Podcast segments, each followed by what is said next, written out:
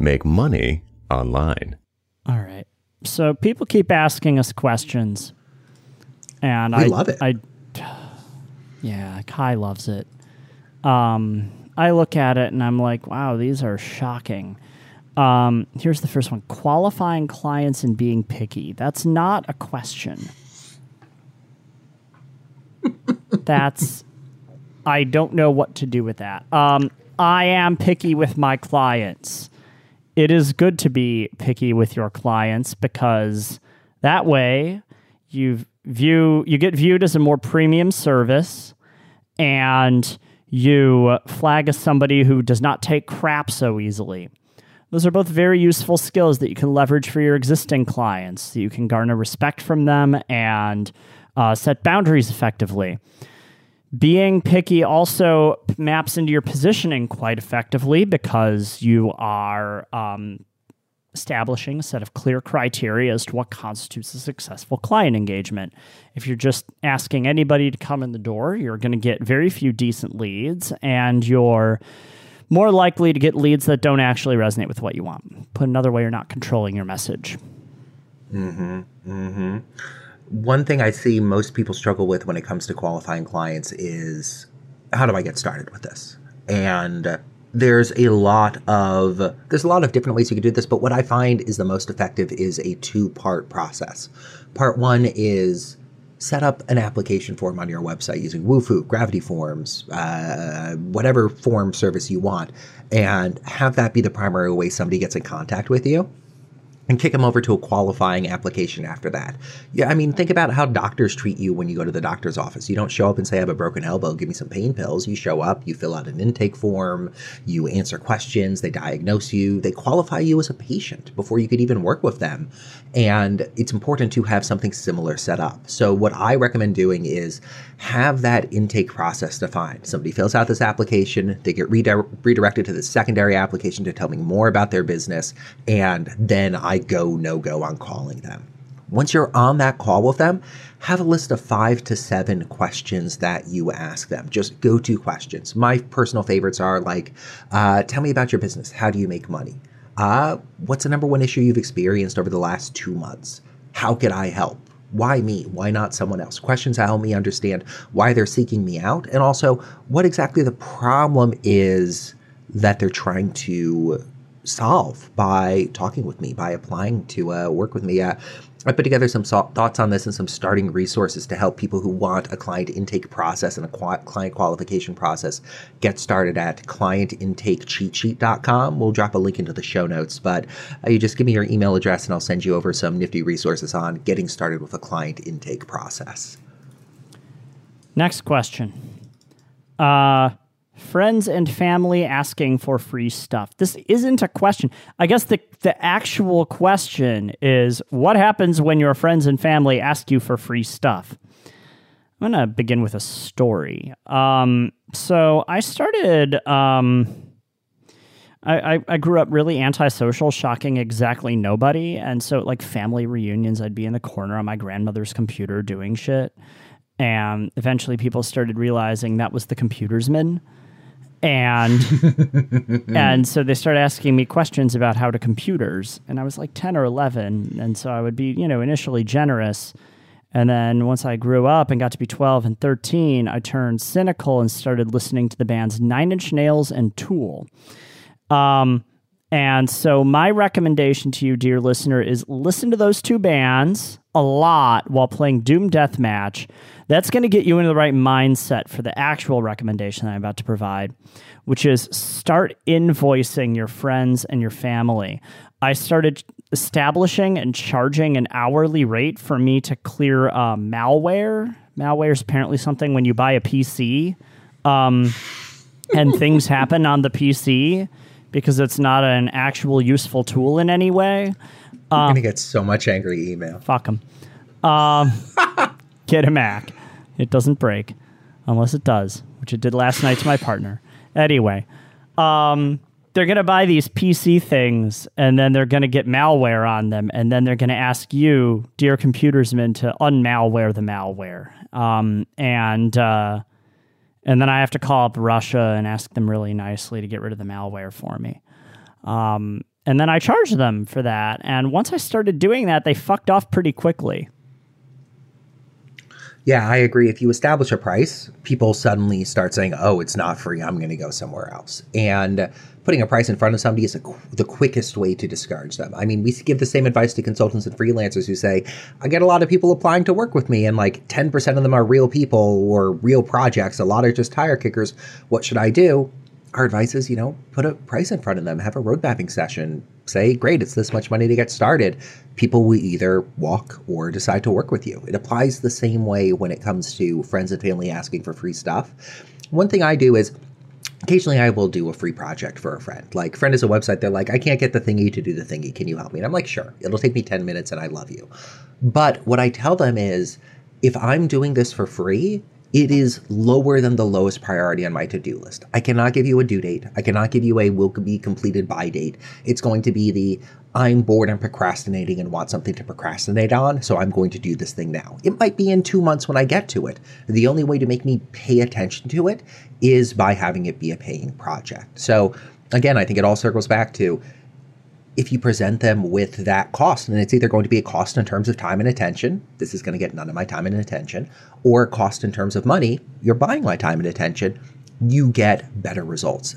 I honestly thinking about it, when's the last time some a friend or a family asked me for free stuff? It's been a long time since somebody said, "Hey Kai, can you do this like web thing for me?"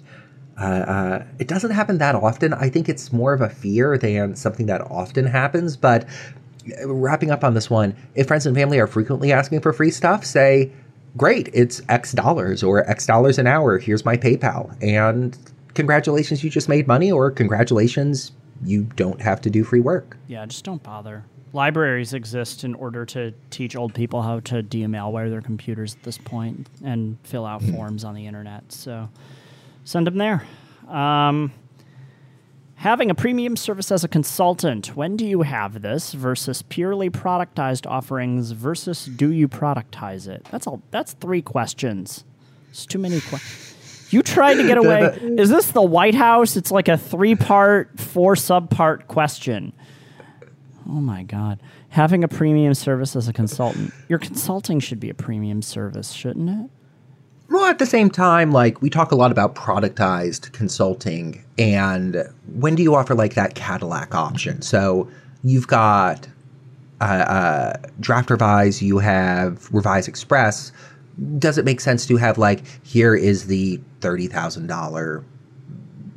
I only sell one of these per year because that's how many I want to sell option, both as a price anchor and also to offer as a premium service to clients who show up and say, we have the budget, we want the full service option. Right. So I think the the deeper question is do you offer a premium service as a productized service? Because what I'm what I kind of personally believe is everybody's got a high enough price, you know. If I go say to a, like a fancy famous consultant like Alan Weiss or somebody with 2 million dollars and I'm like, "Here just bespoke service me." He's going to take it seriously and then I'll pay him, right? Like everybody's got their price. Uh, but it's not like he productized it and we're developing a roadmap together. Um, me too, right? Like somebody just came in the door a couple of weeks ago and was like, "Hey Nick D, I want to do design research." I'm like, "Great. It's going to cost you." And I know they're serious, but like, right? But it's nowhere on my site. There's no draft this thing that I'm doing. So, um I think that's kind of the question. Like, is is it appropriate to make this into a productized consulting service? And the answer is maybe, and I haven't had an insane amount of personal success in it. Like I have had success, but like I had Draft Foundation for a year or so where I did like a full bore redesign of your SaaS app. Um, that got one client. Now that one client was worth thirty thousand dollars, which is great, right? Like I'm not about to shun thirty thousand dollars at all but it also only had the one client. And after that, I was like, what on earth do I do with this? Do I just have it there as an anchor? Now, that's an interesting notion. So, if you don't know a lot about price anchoring, we should probably do a whole episode about this at some point. But, like, one of the things, it's like if you walk into Prada, really, what do you buy at Prada? Handbags, shoes, um, like leather goods, that sort of stuff. But they also have t shirts at Prada. You know, they have t shirts at Prada?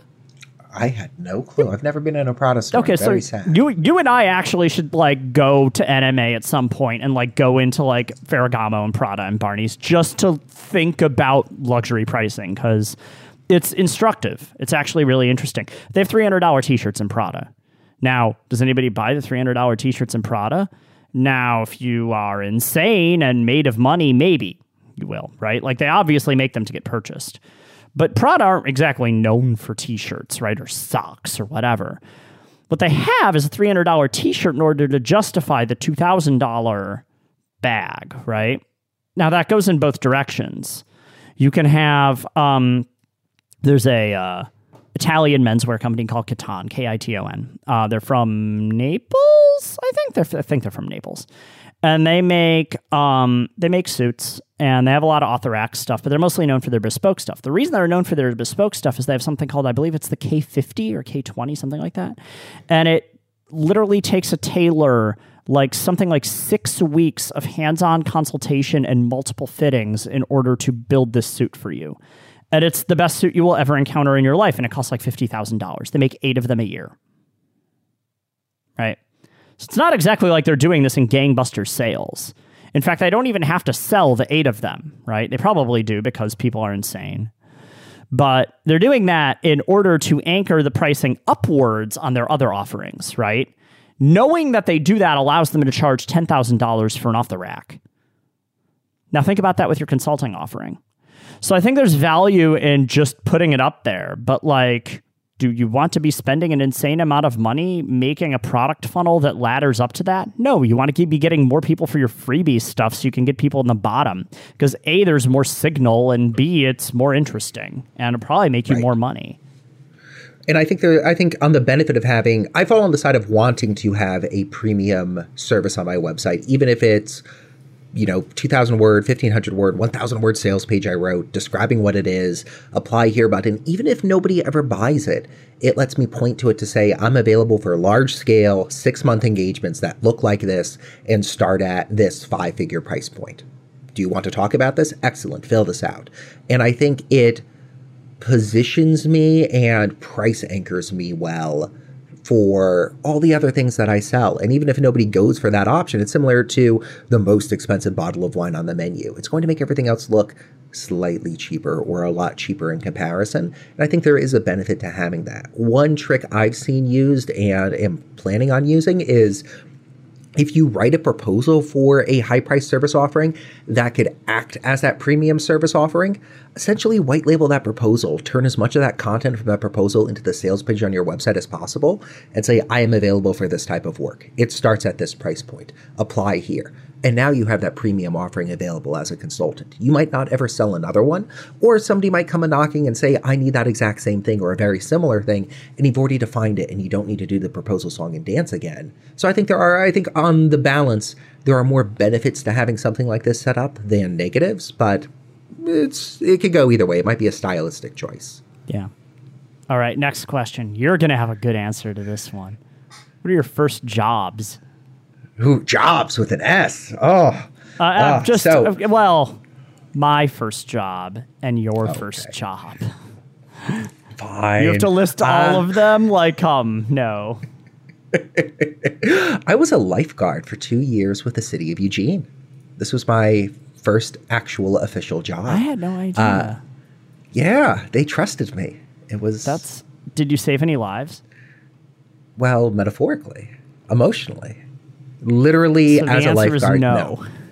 no. I did not take any lives. So, Cool.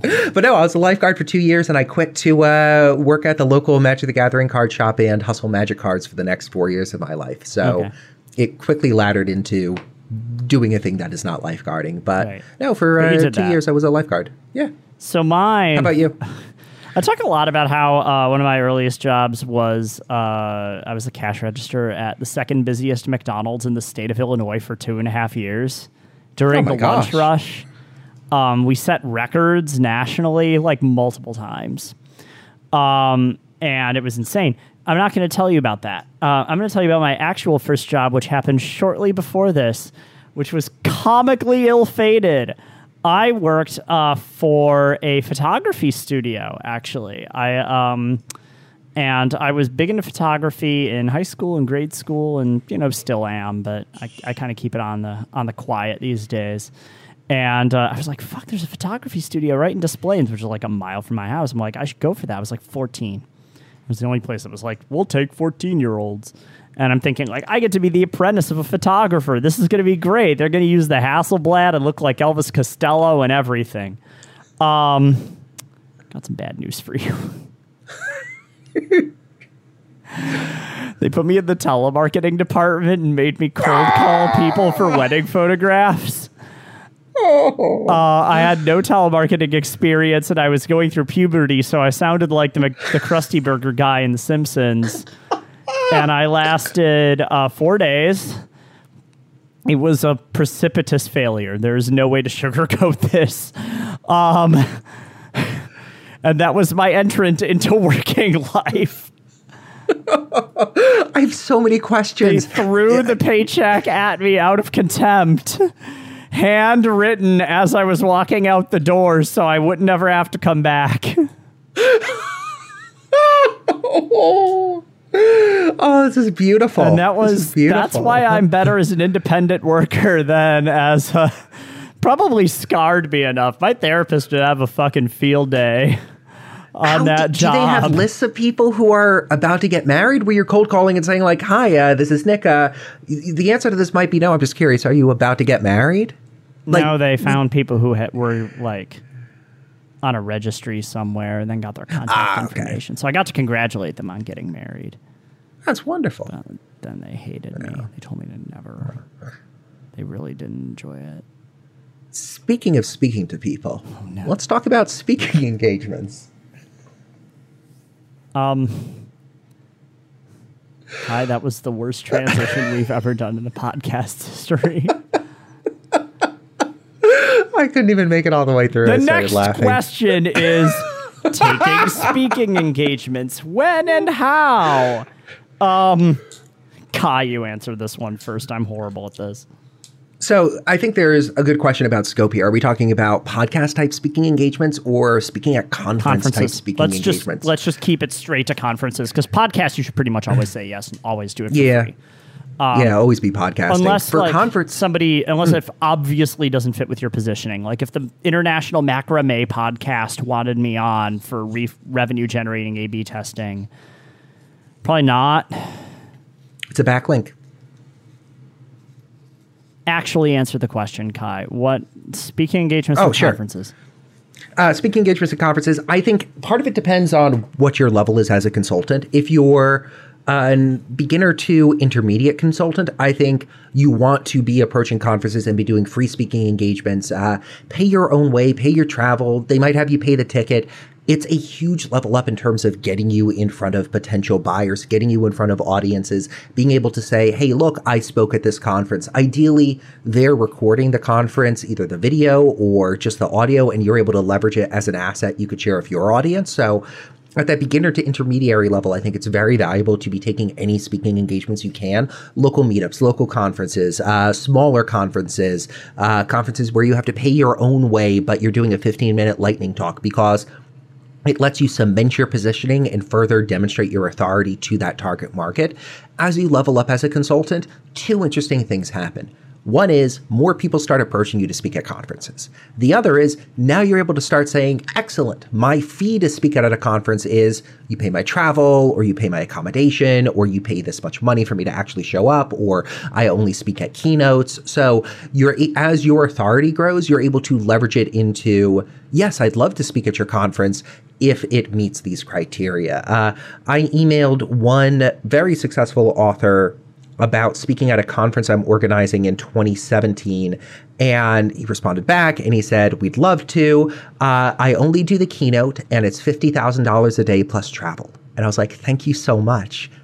We will email you back later. And we did not email back because that was more than the budget for the entire conference. But you hit a level and you're able to come back with that type of response. But for the average listener of the podcast, or people who are saying, I haven't spoken at a conference before, when should I start taking these speaking engagements?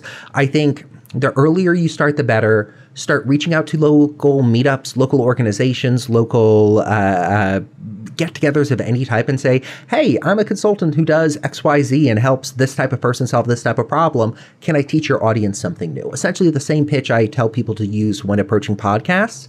Use that for any local group of uh, uh, audience members that match your target market and see if you could give, you know, a 15 minute lightning talk at a local meetup or speak at a local conference and level your way up from there. But the most important thing of all, see if there's a way to record that video or record that audio. I've gone as far as when speaking at the local university, hiring my buddy and saying, Hey, I'll buy you lunch and give you $100. Show up with your video camera and just videotape me talking. And like we have a wireless lav mic so we get decent audio. And that was great. Like I got a 30 minute video out of it of me giving a presentation on topic XYZ. That is the most valuable thing that could come out of a speaking engagement ask the conference organizer or ask whoever is organizing the engagement, will this be recorded? If they say no, ask, can it be recorded? If they say no, ask, can I bring my own person to record my speaking segment? You really want to get that as an asset because that's a very valuable asset to have. Yeah, you you always want something recorded. I actually uh, somebody came over to my house uh, to interview me the other day and was not going to record it and I literally pulled up my iPhone and pulled up voice memos and I was like, We're recording this. You're going to rev.com. Here's 50 bucks. like that's perfect. Like like you have to go that far. And and I don't start the interview. Like, you know, it's this is something that goes on the record as somebody showed enough interest in you that they they literally wanted to interview you. Like mm-hmm. please for the love of Pete capitalize on that. You know, like that's that's definitely something you want to be thinking about. One other thing I'd add as you're getting started with this, if you're like, hi, I haven't ever, you know, done a speaking engagement before, what should I do? Find local meetups and organizations. Again, find them, outreach to them, and say, hey, are you looking for somebody to give a talk on a topic? I'd love to. The dirty secret is people who organize regular events or recurring meetups like that, they're really hungry for content. So if you show up and say, I know things about X, I would love to teach your audience a thing about X, would you like me to? Chances are they'll say, Yes, we'd love you to. And then, boom, you've got a speaking engagement and you could level up from there. I started out speaking to classes of 15 to 20 students at the University of Oregon. This past year, I was presenting to 400 to 600 person rooms at larger conferences. Leveling up happens, leveling up takes time, but start with outreach and say, I'd love to talk about this thing. Would your audience enjoy hearing me talk about this thing? And over a few years, you'll level up to larger and larger events. I have a close colleague who just broke into, oh, wow, they emailed me and they said, we could afford to pay you X thousand dollars to speak at this conference. It's not even a keynote, it's just a one off talk during the day. And her reaction was, I would uh, do it for free. They offered me money. I'm going to say yes. And I was like, take the money, take the money and be happy. I mean, yeah, if they're going to offer you money, don't be like, oh, actually, you'll do it for free. Like, mm-hmm. I mean, life lesson don't talk people down in a negotiation. Like, who are you? like, what podcast are you literally listening to right now? Lose money online with Kai and Nick. Squander money online. Oh, have I ever told the story? This is this is perfect for a mailbag episode. How I accidentally lost two hundred dollars on Google AdWords, but got ten gigabytes of storage space free on Dropbox. Uh, so I started running Google AdWords targeting the keyword Dropbox using my affiliate link back when I was a college student, figuring like, hey, the clicks will be a couple cents each. Some people will sign up and I get bonus space for everybody that signs up. It worked perfectly. In a day, I had maxed out the referrals for my Dropbox account, but I forgot to pause the AdWords campaign. And I didn't realize this until two weeks later. And like, I had a multi hundred dollar bill for this. It was net loss net loss by far. But a fun experiment and a fun one off thing that worked well. But that's the story of how Kai lost money online. Um I'm gonna I'm gonna I'm gonna shuffle it up a bit. Ask yeah. Nick how he makes buying his services so addictive. Um I'm at least 85% sure that no one has ever become addicted to any of my services um, or even the act of buying them. Because if you were addicted to them, first off, if you're buying a service, then I get to meet you. And if I meet you, then I know you're addicted to something. And I can kind of tell an addict. Um, so I don't think that that's happened. But also, um, I don't make enough money on services to necessarily convey the sense that they might be addictive. More broadly, I would be subject to severe governmental regulation if my services happen to be addictive or were found to be broadly addictive and might be investigated by the FBI or some sort of black organization that's not documented anywhere. Um, if you've ever read the book, I would have to, I would tell you, but then you would have to be destroyed by me, I believe is the title of it. Um, it lists most of the black services that exist in the, the, the government. Um, and I don't want to talk to them. I fear them. Um, next question is how I make them uh, also so addictive. So maybe maybe they're only a little bit addictive, but I think addictive is kind of a binary. Um, mm-hmm. How do I make? i I don't know I'm how only to. Slightly addicted. I'm afraid I don't know how to answer that bit of the question. Um, by writing and educating people. Um, yeah, coming up with ideas that people uh, actually want to buy. Uh, I'd add to it, you do a very great job of balancing educational and entertaining content with pitching content. I often tell people shoot for a four to one ratio. So, four pieces of education or entertainment, one piece of pitch you go way heavy on like i'm sending a weekly letter and it's education and it's entertainment and it's teaching people. And then you're like by the way i just made a course on a b testing. If you want to learn more about it here's the sales page and next week we'll be back to our regular scheduled thing. It's people have received so much value from your free content from your educational content from your entertaining content. By the time it comes to the pitch it's like oh the guy who i love made a thing? I'm to buy that thing. So i think you make your services so easy to buy, let's say, so addictive to buy, because you provide so much value throughout the lifetime of that customer that when you do launch a new thing, they're like, of course I want to buy it. Maybe I want to buy it just to support Nick because I love his letters. Maybe I want to buy it because it solves that business problem I'm experiencing. Uh, there's that wonderful Snark Market essay, Stock and Flow by Robin Sloan, where he talks about stock being the large pieces of content we put out into the world. This is the movie, this is the book, this is the course, and flow being the small, more ephemeral pieces of content. My tweet, my Twitter stream, uh, one-off email newsletter, maybe uh, smaller pieces of content, more consumable content. You have great flow. And you have great stock. And I think that leads to people saying, I love the stuff I received from Nick for free. Oh, he launched something that's paid that he's been working on for the last six months. Of course, I'm going to buy it. Um, and that's how you get addicted to how great I am. Next question. Um, this is the penultimate question. Best way to pitch affiliate programs slash services to your audience and not come off too much like an affiliate. Um, this is a good one. I I've, I've I do not do affiliate programs, so I have no idea how to answer this question.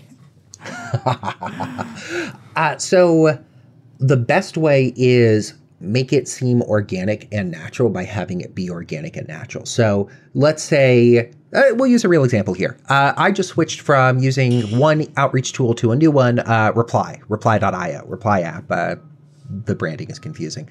Uh, so I just switched to using Reply and I emailed them and we had a call and they were like, hey, we could give you a discount code if you want to share it with your audience. And I'm like, that's awesome. And so within my outreach course, within my book, The Outreach Blueprint, different play, different articles I write where I talk about, you know, how to do outreach and say, you know, the tool I'm using right now is Reply. I include that discount code. And that discount code could be linked to an affiliate program. In this case, I said, let's max out the discount percentage. I don't care about any affiliate bucks. But I think by having it naturally fit into that content, so it's not, let me tell you about an affiliate thing I like. It's, hey, this is how I do this thing. This is how I solve this business problem. I happen to use this tool. Uh, here's an affiliate link to it if you want to sign up for it. Uh, small tactical things I see people like a lot, uh, people doing that I like a lot are when you include the affiliate link, immediately next to it also say, here's a non affiliate link, and just let people choose. The folks who would say, oh, I don't want to click on an affiliate link, they'd Google for the site anyway, and you wouldn't get the affiliate buck. So put that link in front of them as a choice of yeses, and it decreases the chance of you coming off as uh, internet marketing affiliate person. I also think it's valuable to think about bonuses you could include. So if you do do sort of the canonical affiliate write up, let me talk about how much I love the service. The call to action is sign up with my affiliate link. Well, anybody could create something like that. What's valuable is saying, hey, here's a bonus I've put together that's exclusive to people that sign up through my affiliate link. When you sign up, forward me a copy of your receipt, or once I see you in my affiliate dashboard, I'll know you have signed up. Once that happens, you'll get this exclusive bonus. Maybe it's a collection of templates you put together. Maybe it's your getting started checklist. Maybe it's a screencast you recorded. Whatever it is, it's something that adds more value to them. So you're essentially saying, hey, we both know you click on this affiliate link, I'm going to get a couple bucks. But as a thank you for me getting a couple of bucks, I'm giving you something of value. And if you make that as a product, something that you create once and could release as many times as you want, you don't have to worry about fulfillment down the line. It could be as easy as somebody forwards a thing to you, you forward them that thing right back with the uh, bonus you promised them. And that's how I'd say how you want to pitch affiliate programs or services and not come off too much like an affiliate. Add value wherever you can. So I got a question. Um, why do people get squicked out about affiliate stuff? Is it because it's like you're like marketers have ruined the internet? Yeah, I think it's because there's like a grossness connected to it that's like like what we talked about in the first ever episode of the podcast where the the term make money online is dominated by horrible what was it the um, samurai forum something? Warrior forum. Warrior forum fuck them. Um, those people. Uh, the warriors are all screwing it up. Um, is that is that a fair assessment? Yeah, yeah. Okay. It's it's seen as I think affiliate marketing is seen as an easy way to launch a business but not have to create a product yourself. Hey, I'm repping somebody else's product. Mm. The problem of product creation is taken from me. But the downside is, well, you've got a bunch of Me Too people sh- shilling the same offer, and there's nothing that stand out or interesting about it. I mean, I could go to site one or site two and get the same exact affiliate pitch. Well, what's valuable for me as a consumer deciding to sign up? So I think that paradigm has turned people off to the idea of affiliate marketing when they're presented with like an affiliate pitch. Let me tell you about this wonderful thing that somebody else has and you counter that by adding more of your own unique value. This is my teardown of how I use it. This is my workflow for using the tool. This is my screencast for getting started. These are the templates I use on every outreach campaign. Go sign up for the thing and I'll give you this in exchange. And that becomes more of an exchange of value. And you're recommending a tool that you actually use, that you could show proof of you using, and that you're helping somebody get started using. I'm going to make one more point and then we'll move mm-hmm. on to mm-hmm. the last question. But um, I think this might be because I, I worked for a client that basically makes most of its revenue on affiliate fees, like the Wirecutter, mm-hmm. right? And and people trust the Wirecutter because they mm-hmm. they're pretty unbullshittable, right? Like they put everything through this rigorous research analysis. And my sense is that people view like a typical affiliate tit for tat campaign as cronyism that doesn't necessarily hew to quality mm-hmm. right and so the the like actual uh, the trustworthiness is missing from it and i think that you know to be as impartial as humanly possible about this a large portion of why the Wirecutter happens to be so successful about all uh, what they do is because again they're unbullshittable right? Like you have to have a quality product and they have to flag as trustworthy for the the entire conceit of the business model to work or it's going to break down and you're not going to want to go there anymore. They're going to mm-hmm. get deranked on google they're going to be viewed as untrustworthy and they're going to probably lose most if not all of their business. Yep yeah, I'm looking at uh, the Wirecutter's best cheap in-ear headphones to replace your stock earbuds. This is a 22-page article reviewing Uh, dun dun dun. A dozen plus. I, I can't see the number in here, but there's a lot in this photo. A dozen plus versions of uh, in-ear headphones. Like they put a ton of time and effort into creating this content. You see this and you're like, wow, this is value. I'm going to buy their pick, and that trust is immediately built. Yeah, I mean, my theory, and this is not substantiated from a lot, um, is that people they go to like the page that they're they're trying to find on the Wirecutter, like best in-ear headphones, right? And they see the thing that's being recommended, and they look at the size of the scroll bar, and they're like, "Wow, that's a tiny scroll bar," and they zip down and up, and they're like, "Wow, that's a lot of content," and then they buy the thing, you just describe my entire workflow whenever I read the Wirecutter's Right. recommendations. I'm like, oh, Right. oh, this is a long page. Oh, the number one pick, that's in my budget. Okay, buying it now. Oh, Thank upgrade you. picks in my budget. I'm I'm upgrade. I'm pretty good. Exactly. I'm I'm great actually. I'm buy the fucking upgrade pick. Oh, it's eight hundred dollars. That's too much. I'm gonna buy the downgrade pick. You know, like that's that's just like, and it's this very like lizard brain mentality. And I mean, I I buy stuff from the Wirecutter all the time. So like, and I haven't worked with them for over a year now. So just to be abundantly mm-hmm. clear, but but yeah, that's kind of like kind of thing driving it. One thing I to go deep on affiliate marketing on it unintentionally on this uh, mailbag episode. One thing I love that they do here in the table of contents. The first one is why you should trust me, and we've got three paragraphs here talking about the author's background and experience. These are like dense graphs talking about the author's background and experience and uh, how they did this review process, and that builds trust. It's not. I'm Joe, internet marketer. Buy buy this thing. It's like you know, I actually have run an audio testing facility for a year. Since starting at the Wirecutter, I've uh, reviewed hundreds, more than 400 different pairs of headphones. Like, you've got some bona fides at that point. Like, Yeah. I've probably touched less than 400 pairs of headphones in my life, and I ran a business selling iPhones. Like, this person has handled more unique types of, iPhone, of headphones than I've touched headphones in my life. That is credibility building right there. And at that point, it's less of, oh, this is an affiliate side and more. I'm reviewing cool things and I happen to be monetizing it through affiliate marketing.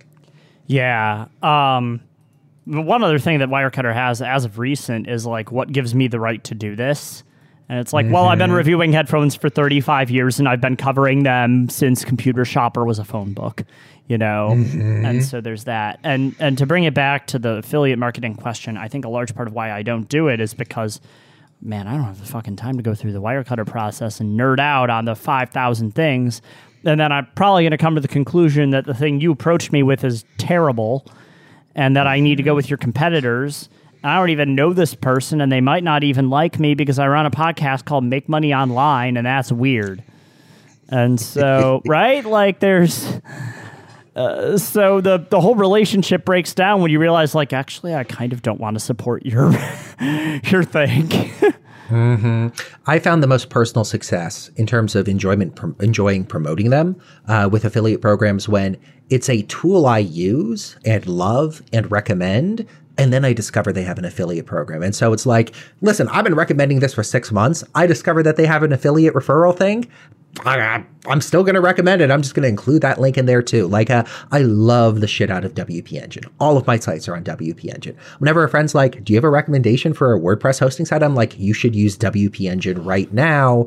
Sign up for them or sign up through my affiliate link and I'll love you forever. But either way, go sign up for WP Engine. They do it right. And I think when you find a product that you have that level of just frothing at the mouth love for, that's when you know it's a good product to recommend to your audience and not to come off too much like an affiliate. Like at some point, I will probably write like the 10 reasons why I love WP Engine for hosting my sites and will never use anything else. And it will include affiliate links in there because I, I've used them for, I think, three years now as a company. Like I've paid them thousands upon thousands of dollars. I love them to death. And I'll recommend them to everyone buying with my affiliate link or not. I'm done talking about affiliates. Final question is not a question. literally four words long, and we've already discussed it on a previous episode. I can't remember this episode. We've, we've We didn't. We didn't dedicate the whole episodes. episode, but somebody asked me what my thoughts were on. You asked me what my thoughts were on giving gifts to clients, Mm-hmm, and that's what the question is. It's just giving gifts to clients. Um, and I, uh, yeah, I give gifts to clients somewhat frequently. Um, one year anniversaries, um, something we had to fight through particularly hard. Um, I cook lunch for people all the time. I try to to be reasonably generous. Um, but yeah, I think it's important to maintain relationships with people, and towards that, end, giving gifts to clients is is quite valuable. Um, I don't have much else to say beyond that. I hired a consultant recently for a client project, and uh, the consultant sent me a tin of cookies for Christmas. And I was like, this is the sweetest thing ever. And I'm shoving cookies in my mouth, writing the consultant an email. Thank you so much for the cookies. I deeply appreciate this. And like, it's a nice gesture. And I'm sure me as a, the lifetime value of me as a client orders of magnitude greater than the cost of that tin of cookies. But that tin of cookies, that built a lot of goodwill. That's be saying like, I, I enjoy these cookies. This was wonderful. Thank you. So I think it's a net positive to send gifts to clients. I think the hardest part, said as somebody who has for years now had the intention of becoming regular at doing this, is building that habit and building that standard operating procedure. I think step one is like figure out what the minimum viable gift is. This is a book I read this year and really loved. I wanted you to have it because I appreciate you as a client. P.S. How is business? You have a letter. You could get it printed at, you know, your Kinko's or your FedEx. You have 10 copies of a book you enjoyed that you bought off of Amazon. Stick it in a thing, handwrite a little thing, send it to them. Great. we've now sent a gift to a client. SOP that out and have it as a regularly recurring thing. And the next time you have an idea for something interesting to send to people, oh, it's the holidays, I'll send them a Christmas cookie gift basket. Great. Run the SOP against that and build that habit. I think giving gifts to clients can be wonderful because it plays into getting referrals, reactivating old clients and turning them into ongoing clients, uh, generating new business. It could be a moneymaker for you but there's a lot of logistical behind the scenes. You don't want to accidentally become a drop shipping business that you need to figure out. And the more readily you SOP it out, the more well you define it, the easier it will be to do on a recurring regular frequency. Um, that's it. Our mailbag's done. We did it. It's empty. End of episode.